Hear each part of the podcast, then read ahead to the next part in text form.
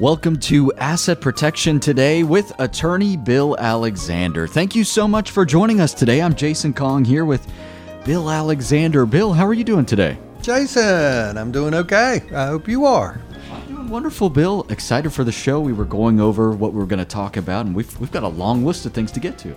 Yeah, I'm I'm um, I'm starting to get excited because uh, next week, uh, that is the you know starting next weekend, not you know, is uh, we're going on a, a cruise to the Caribbean uh, out of Fort Lauderdale, and uh, I, I enjoy uh, cruises. Uh, you know, there's some folks who don't, but I do, and I love being in warm weather.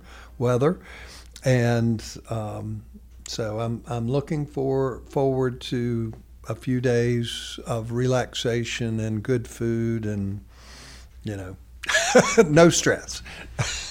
you know, with the way the weather's been, you just have to wait about a week to get your warm weather, but it's it's usually only for a day or two, though. Uh, well, this will give me a whole week of wonderful weather, and then I get to come back to uh, the weather we have here, which I do appreciate winters here. I, you know, it's uh, important that we actually have um, at least two weeks of extremely cold weather. And, you know, there's some years where we actually don't get you know, super cold weather. Of course, we've already had one week of that. But, you know, it's that cold weather that, that kills the bugs that make summer so much more pleasant. And if we don't get it, the bugs take over. so. Well, no one wants that, but we've. No question about it. Well, let's get to our first topic at mm-hmm. hand. And on, on here, we've discussed uh, some things that can be very confusing for people, and that's Medicare and Medicaid. Absolutely. So, you know, uh, a lot of folks get the terms confused. I, I really don't think that they confuse the concepts. I think they they confuse the words. But of course, Medicare is uh, a health insurance program for seniors period. You know, and and and truthfully, um, we at some point, most of us are forced onto Medicaid uh, when we turn 65. There are some exceptions to that rule. Uh, when a person is still working and covered by a qualified employer plan. Uh, but uh, and, and, for those folks, they're you know not going on uh, Medicare uh, immediately is uh, generally a significant benefit to them, primarily because Medicare has a bunch of gaps in it um, and and the like. And actually, the only um, I mean, Medicare actually is a huge blessing to so many people. Um, I have to say that uh, because it really is. Before before Medicare existed, there were a ton of people that had no insurance at all. And even though most people won't appreciate the fact that, you know, we didn't have Medicare before the 1960s. And what's really ironic is the fact that the medical profession uh, uh was very much opposed to Medicare uh, when it was originally being discussed in, in Congress. Uh, and of course, the fact is is that once Medicare passed, uh, that that was the age when doctors became rich.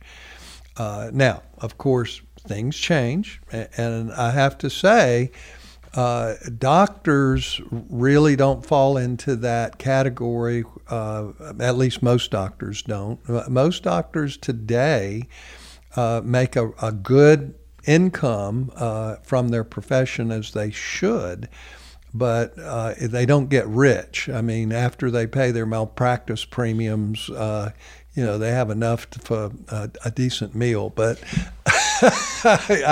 and you know, I do uh, from a public policy perspective. One of the real tragedies in our healthcare system is that doctors who want to continue to work when they get to retirement age, but they they don't want to work full time. They want to slow down And, and that's exactly where I am in my practice. I, I want to continue working for a long time, but I also want to slow down, have more time off, more, more cruises, uh, more good vacation times, and things like that. Doctors, unfortunately, and it's all because of malpractice premiums.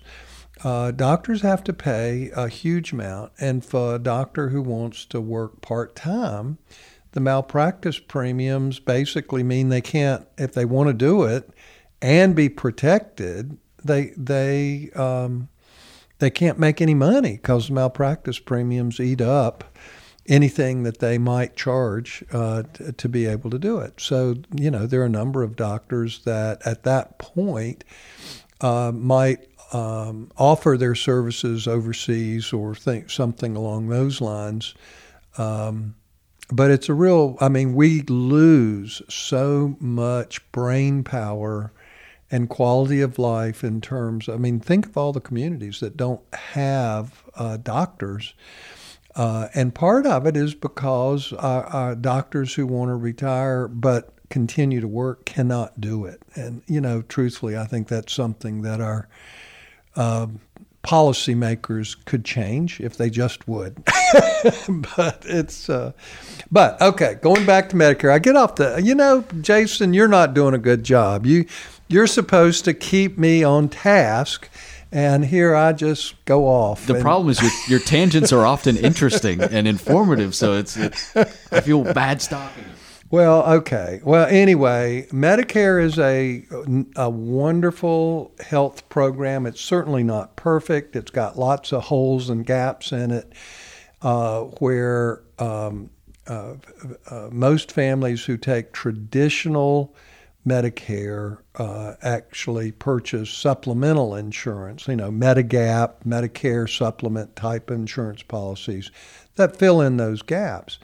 And then there's another group of folks, about half, uh, start uh, choose what's called a Medicare Advantage plan, and and this is where it gets complex as a senior because uh, it's important for seniors or someone on their behalf, uh, you know, uh, to review their policies every year.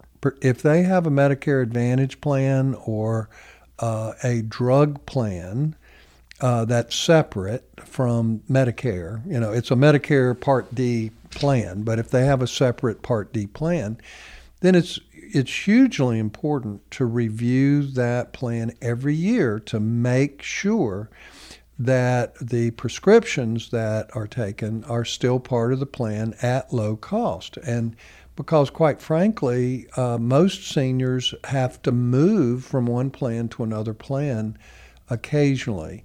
Uh, and it can be very, very confusing for anyone, and I'm talking about educated people. I'm not talking about, I'm, you know, it's kind of thing where it's confusing.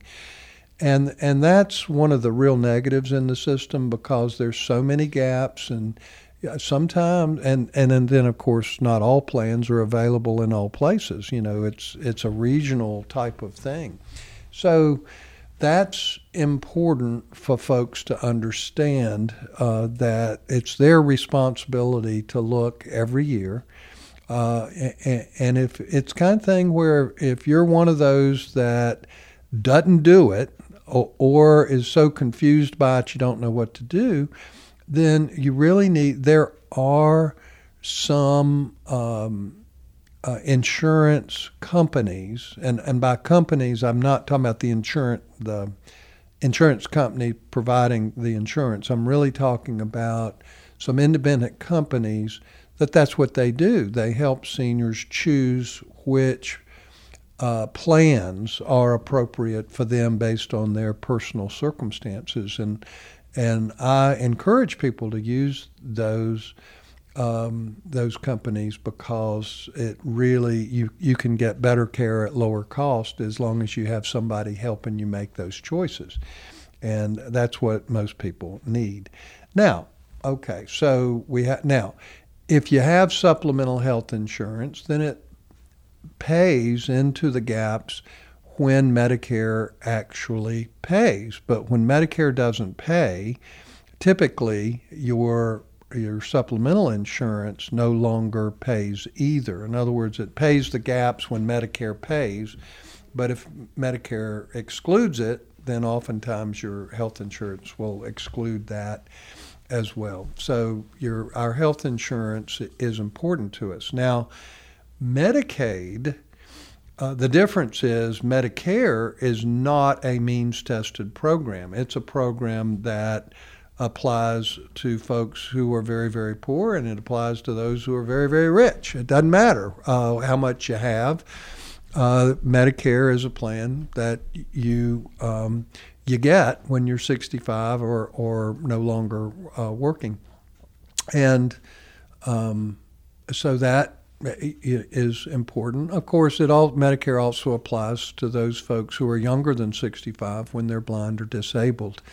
Uh, they don't get it immediately upon going on disability, but um, they get it very soon thereafter in most cases. Uh, but uh, now, Medicaid actually pays for many things that Medicare does not pay for. So it's much broader uh, and it, it, it's huge as it relates to uh, the special needs community uh, because it provides um, uh, the, the uh, cost of group homes. It pays for far more in terms of, of medical and complete coverage than Medicare does. But Medicaid is a means tested program, which basically means it's based upon how much income you have and what assets you have. And it's complicated. So, uh, but, uh, you know, for instance, Medicaid, if you need nursing home, will pay for nursing care. Uh, where Medicare does not. Medicare only has a very limited exception for a few days, and then it's private pay. And you know, when families see that the cost of care is going to be eight or nine or ten thousand dollars a month, it's like, whoa, we're we're not going to have any anything left after a, a, few months or a year or two, and everything's gone. So you know, uh, Medicaid planning, you know, in terms of uh, a lot of, of course, what I've said often is that if you if your loved one requires nursing care, with professional help, middle class families can be on Medicaid very quickly. Uh, you know, there are a lot of folks that think oh, you got to do your planning five years before you ever need it. That's not true. Not if you have a good planner, anyway.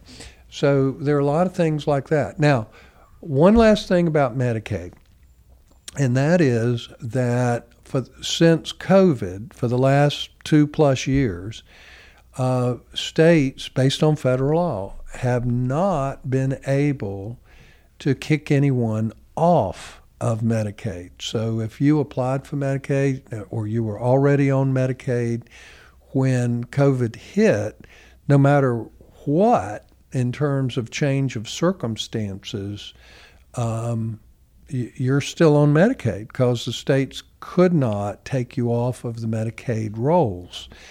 Um, now, the what a lot of folks don't realize is that there are a lot of folks on Medicaid uh, who are living, you know, who uh, have very little and they they they depend on it. But the, those folks need to make sure that they qualify because on a year-to-year basis, about one fifth of the folks who are on Medicaid normally come off of Medicaid because they no longer meet the tests, the means tests uh, that are required. So coming April 1st, April Fool's Day this year, the states are uh, allowed to basically assess people to, um, in essence, take them off of the Medicaid rolls. So that doesn't mean that it will happen on April 1st. It means that that's when the reassessments begin. And uh, many, many states will be aggressive at that point to reduce their rolls. And and there's you know since they haven't been able to take anybody off, there's probably a high percentage of folks that are no longer qualify to be on Medicaid. So for for those folks who still need the Medicaid, you may need to seek assistance to make sure that you still qualify um, when when you get reassessed. You don't want to be caught uh, with any surprises in that regard. So, that is wonderful advice. If you want to schedule some time to speak with Bill, maybe set up some documents for yourself or have your legal documents reviewed, go to WGALaw.com. That's how you can schedule some time to speak with Bill.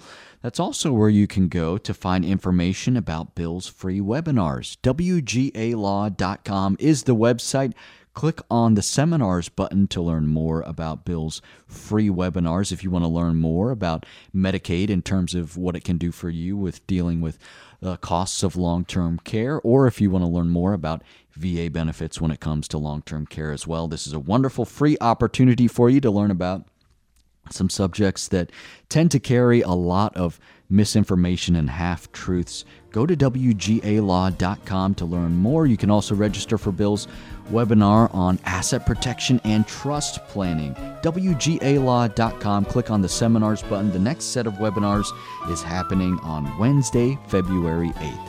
Wednesday, February 8th. Be sure to sign up. There's no cost associated with this, it's just a wonderful free educational opportunity for you. You can call, also call the office 919 256 7000. 919 256 7000. We're taking a quick break, but we'll be back with more. This is Asset Protection Today with attorney Bill Alexander, and we'll be right back.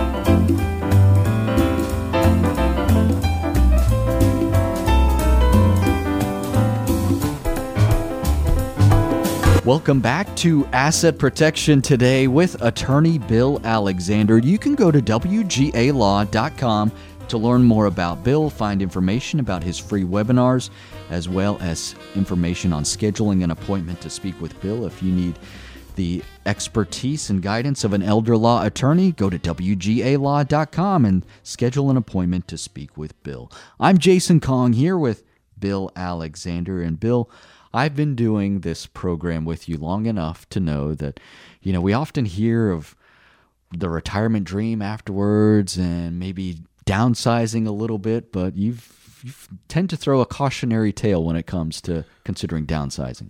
Well, the, I, I oftentimes have folks who are retired or close to retirement and uh, they're actually, uh, for lots of different reasons, they are considering um, selling their home uh, and moving. Uh, and oftentimes I hear uh, the words, we're moving to downsize, to have something a little smaller.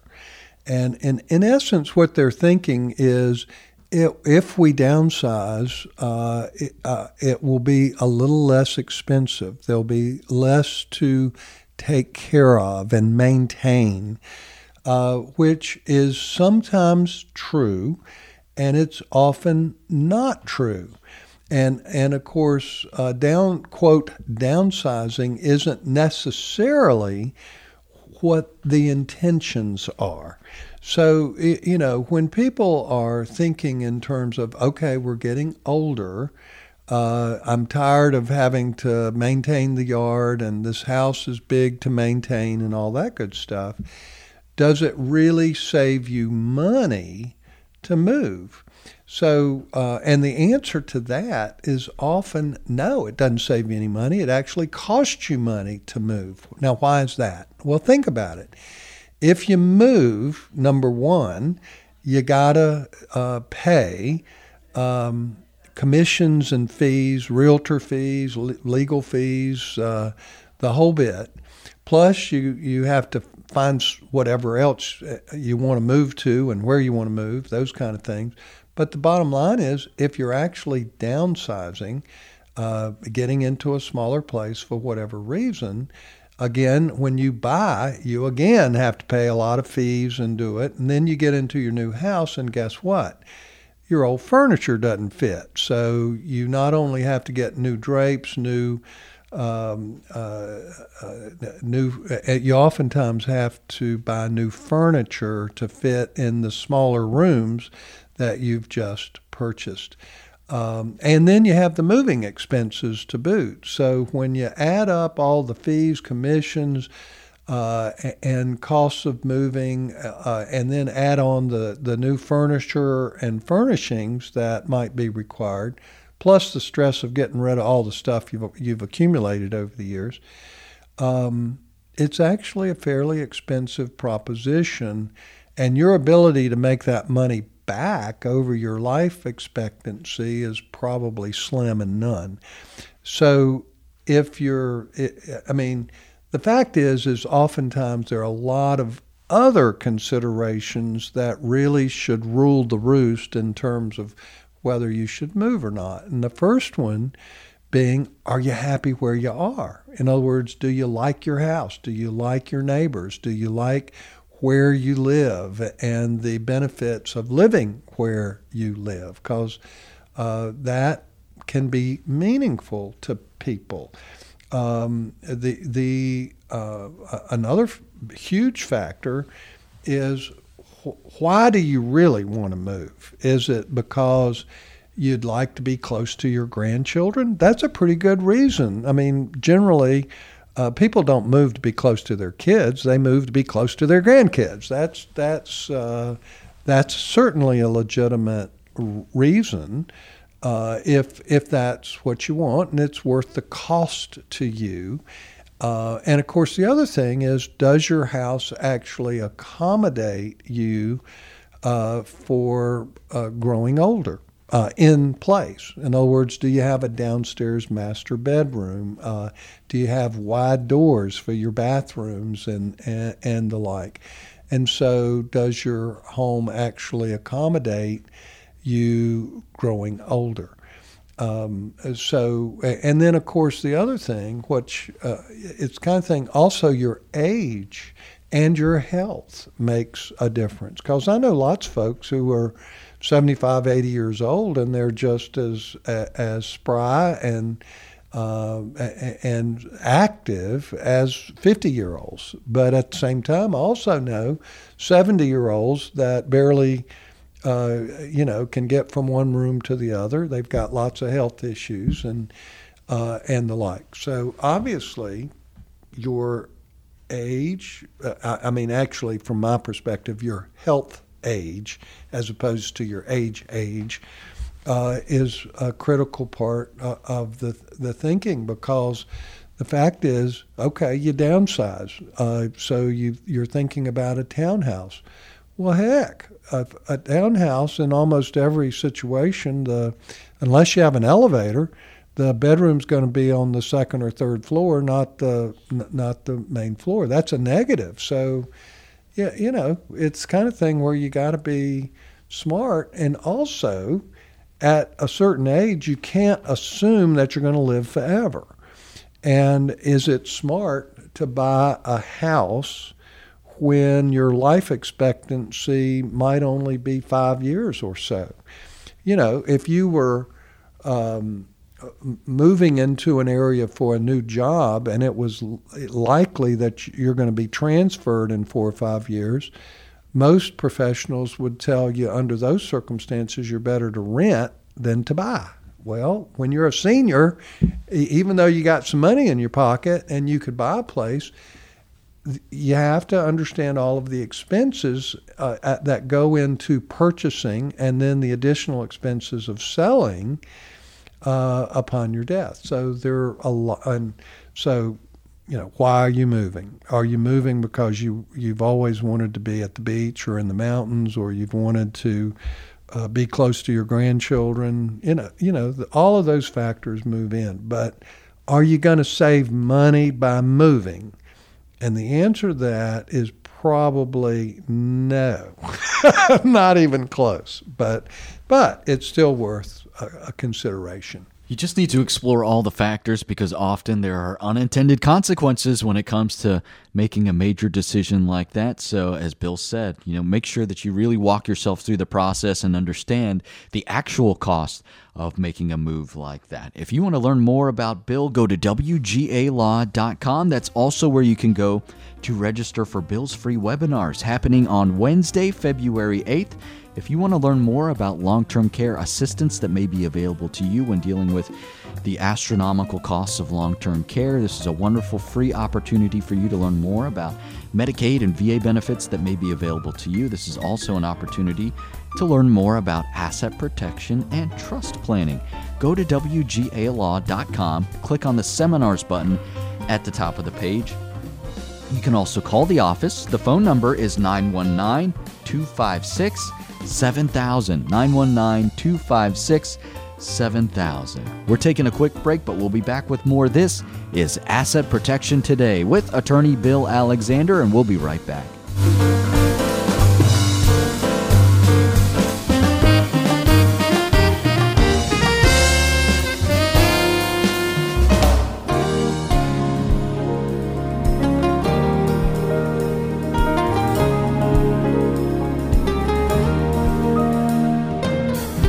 Listening to Asset Protection Today with attorney Bill Alexander. You can go to WGALaw.com to learn more about Bill, schedule an appointment to speak with him.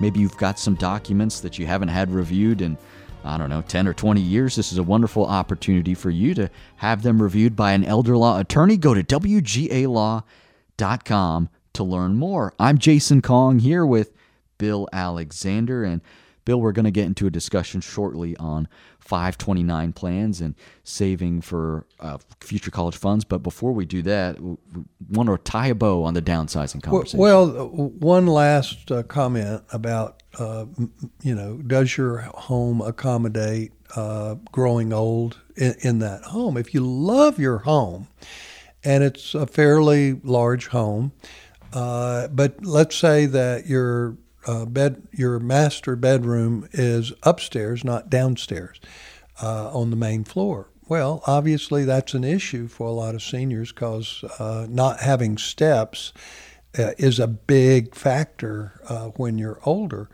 Um, but what I'm, a lot of folks don't consider it, but sometimes uh, if you have a home that would accommodate an elevator, it's less expensive to put an elevator in your home than it is to uh, move. I mean, if you think about the cost of moving versus the cost of adding an elevator to your home, uh, sometimes an elevator is actually a better idea. If you love your home, love your neighborhood, love, you know, uh, your neighbors and all that good stuff, then, uh, and there's also a, a new type of elevator um, uh, that's called a Stiltz, uh, uh, and it's S T I L T Z, something like that.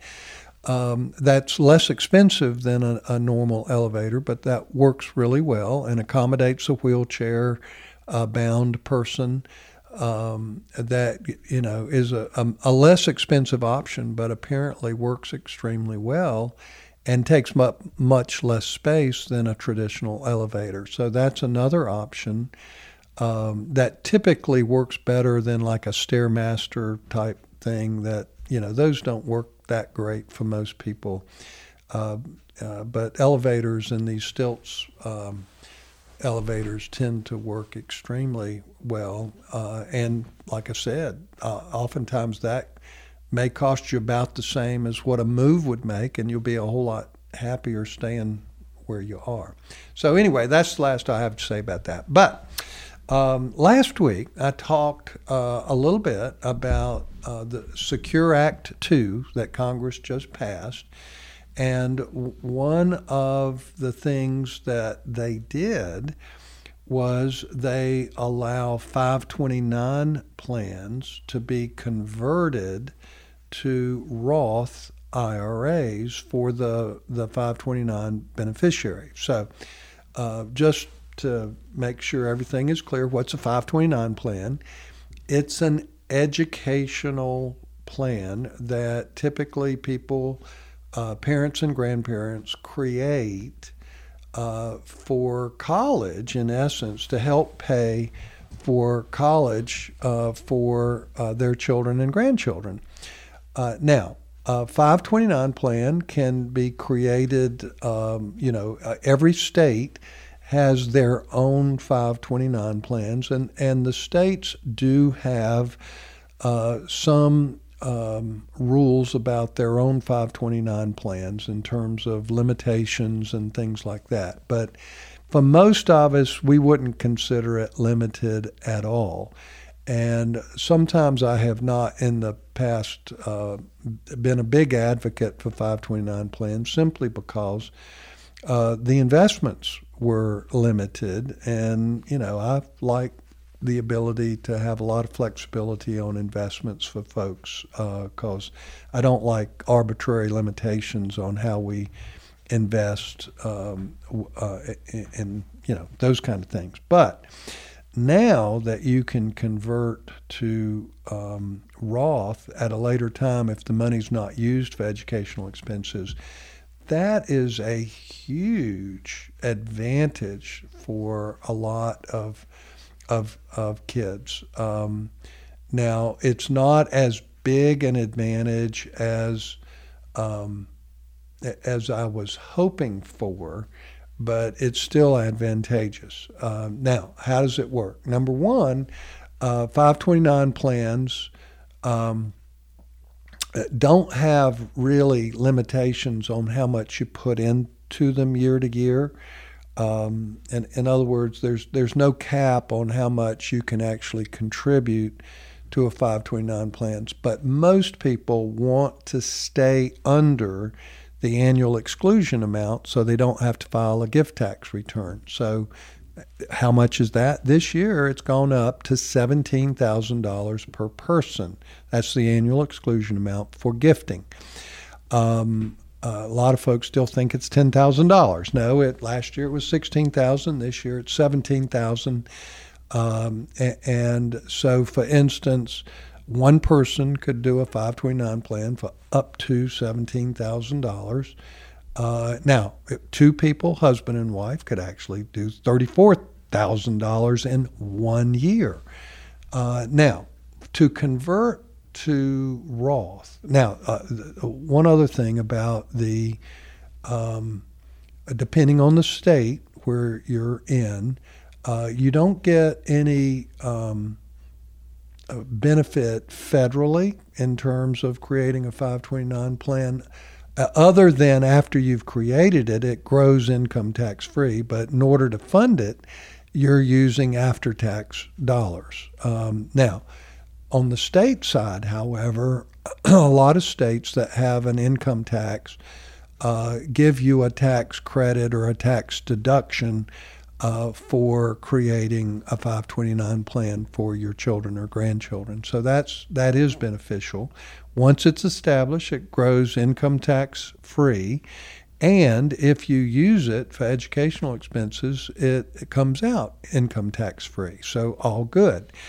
Now, when it comes to conversion to Roth, uh, unfortunately, because I wish we could do something about this, but you have to have the 529 plan for a minimum of 15 years before you can convert. Uh, and you can you're limited on how much you can convert for one beneficiary can only convert up to $35,000. So the intention is you use it for college, but you have money left over and you can convert it to Roth. Uh, now, what's a Roth IRA? A, a, Roth retirement account is an account that is, um, you know, after tax money. In other words, you've already paid the income tax on the money, you've used it to fund the retirement account. It grows income tax free, just like other retirement accounts. But the difference is when you make distributions from it, uh, it comes out income tax free. That's a pretty nice, sweet uh, benefit. Plus, it's asset protected, so all all good. Now, with a Roth, uh, you can't take anything out for five years once it's created uh, at least until you're 59 and a half, which is when you can start drawing. Uh, to the best of my knowledge, based, having read the Internal Revenue Code regarding it, and it's not as clear as it should be, but Once you're 59 and a half, I'm, I'm not aware that the five year rule actually continues to exist. Uh, and then the, um, um, uh, so there's a five year rule uh, for folks uh, until you're 59 and a half. Um, but it, you know, it is a retirement account. So the bottom line is the intention is you allow it to grow for, uh, you know, after you finish college. And, you know, if you have $35,000 uh, that you've converted to Roth when you're 20 years old, uh, that uh, can grow substantially.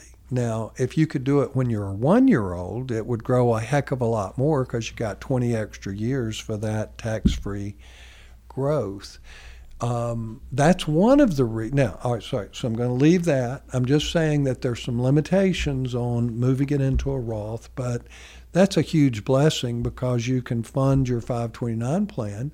And for somebody who doesn't need that money, you know, they don't go to college, they go to, you know, a technical school or they uh, go to a, a, a less expensive school or the like, and you got money left over, uh, then uh, you have the advantage of moving it into a Roth, which is a huge benefit for that child. So, anyway, it's worth looking at at this point. Um, now, when it comes to creating wealth over time, uh, one of the things that I talk to clients about all the time uh, is how you can purchase a life insurance policy for a young child that will grow into a multi-million dollar uh, asset.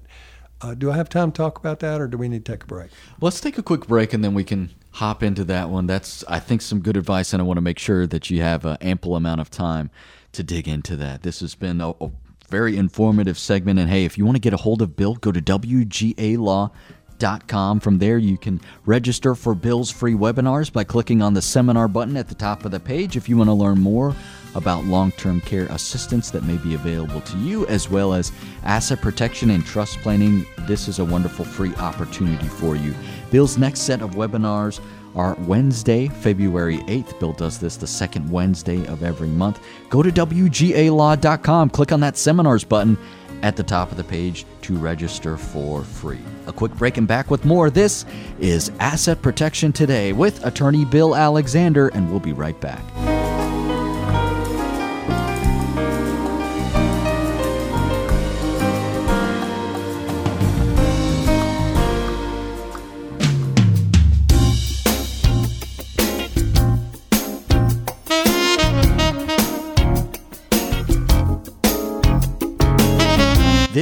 Is Asset Protection Today with attorney Bill Alexander. You can learn more about Bill by going to WGALaw.com. WGALaw.com. I'm Jason Kong here with Bill Alexander. And Bill, just before the break, we were talking about 529 plans, and then we were having a, a real short discussion on life insurance and how that can be a very powerful tool when it comes to uh, accumulating wealth over the, the length of a child's life? Well, not all life insurance policies, but for instance, if you buy a policy for a young child, say that's one year old or two years old or so, um, and it's a policy, you have to understand that life insurance can be designed for the purposes that you seek, which is not simply a death benefit. Uh, and so, if you uh, buy a well structured life insurance policies that's actually structured for cash value buildup rather than maximizing death benefit, and that's what you want eh, because what you're really trying to do is maximize cash value over a child's life. And if you think about it, if you buy a policy when a child is a year old and they retire when they're 70, then uh, a life insurance policy that's structured properly can grow. You got 69 years, okay, uh, and, and, then hopefully another 25 years plus in retirement. Uh, what that does is it creates a multi million dollar policy as long as you fund about $50,000 over a 10 year period or 15 year period. Um, you you know, adequately fund the policy. So, as an example, you might, uh, and this is, I, I have a grandchild on the way. Um, so this is something that I plan to do as soon as the the child is insurable. I'll put five thousand dollars a year for ten years. Then I don't have to put any more money into the policy, and that policy will grow to a multi-million dollar cash value when the child is 70 assuming that um, the child doesn't you know borrow money against it and not, not pay it back. And now what does that mean? That means i've created a retirement fund for this child. The child can borrow $15000 a month uh, for retirement and it's tax free because a loan is not income and truthfully, the longer the child lives, the more uh, cash value is available for their own children. So, you know, if a person lived to be 100, there'd be probably $3 million left for their children over and above what they've borrowed. If they died, you know, at 75 or 80, there'd be less money. It's really amazing what these policies, if they're structured properly, will do. And the other advantage, because see, my real concern is not about the ability of a child to go to college. There are a hundred ways you can get to college, but what you can't do is is finagle a way to retire if you don't have money. So, and I do believe that uh, our this next generation is going to have great difficulty saving enough money and having enough money uh, to retire. Um, so this is a way to ensure that your children or grandchildren have a way to retire when you're long gone. But from my perspective, I've never seen anything better. Life insurance is asset protected. Creditors can't take it away from you, can't force you to, to pay them off with the cash value you have uh, can't make you liquidate your policy. So it's asset protected. Inside the policy, it grows income tax free.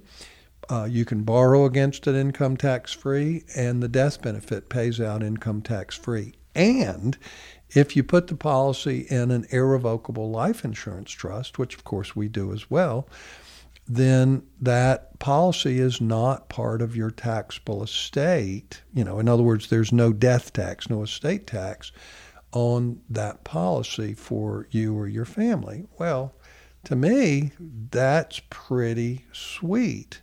Uh, now, if you did a 529 plan with a Roth conversion of $35,000 when a kid's 20, I suspect $35,000 well invested could make a million dollars or so for retirement purposes, but it's going to be part of your estate no matter what because you can't take it out of your estate.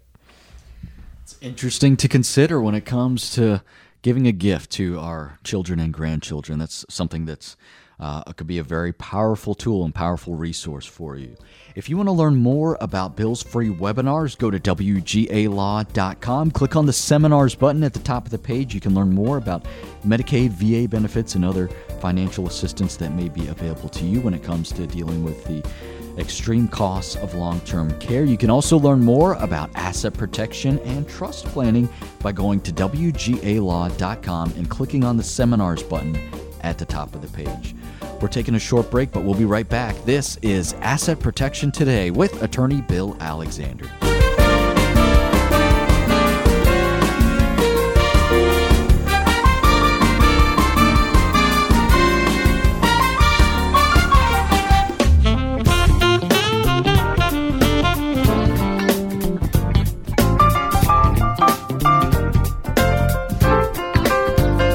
This is Asset Protection Today with attorney Bill Alexander. Go to WGALaw.com to register for Bill's free webinars happening on Wednesday, February 8th.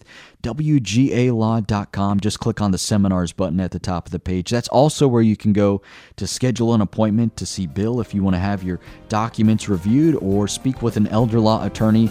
That's the best place to go. WGALaw.com or call 919 256 7000. 919 256 7000. That will do it for us today. On behalf of Bill Alexander, I'm Jason Kong, thanking you so much for listening to Asset Protection Today with attorney Bill Alexander. Have a wonderful day.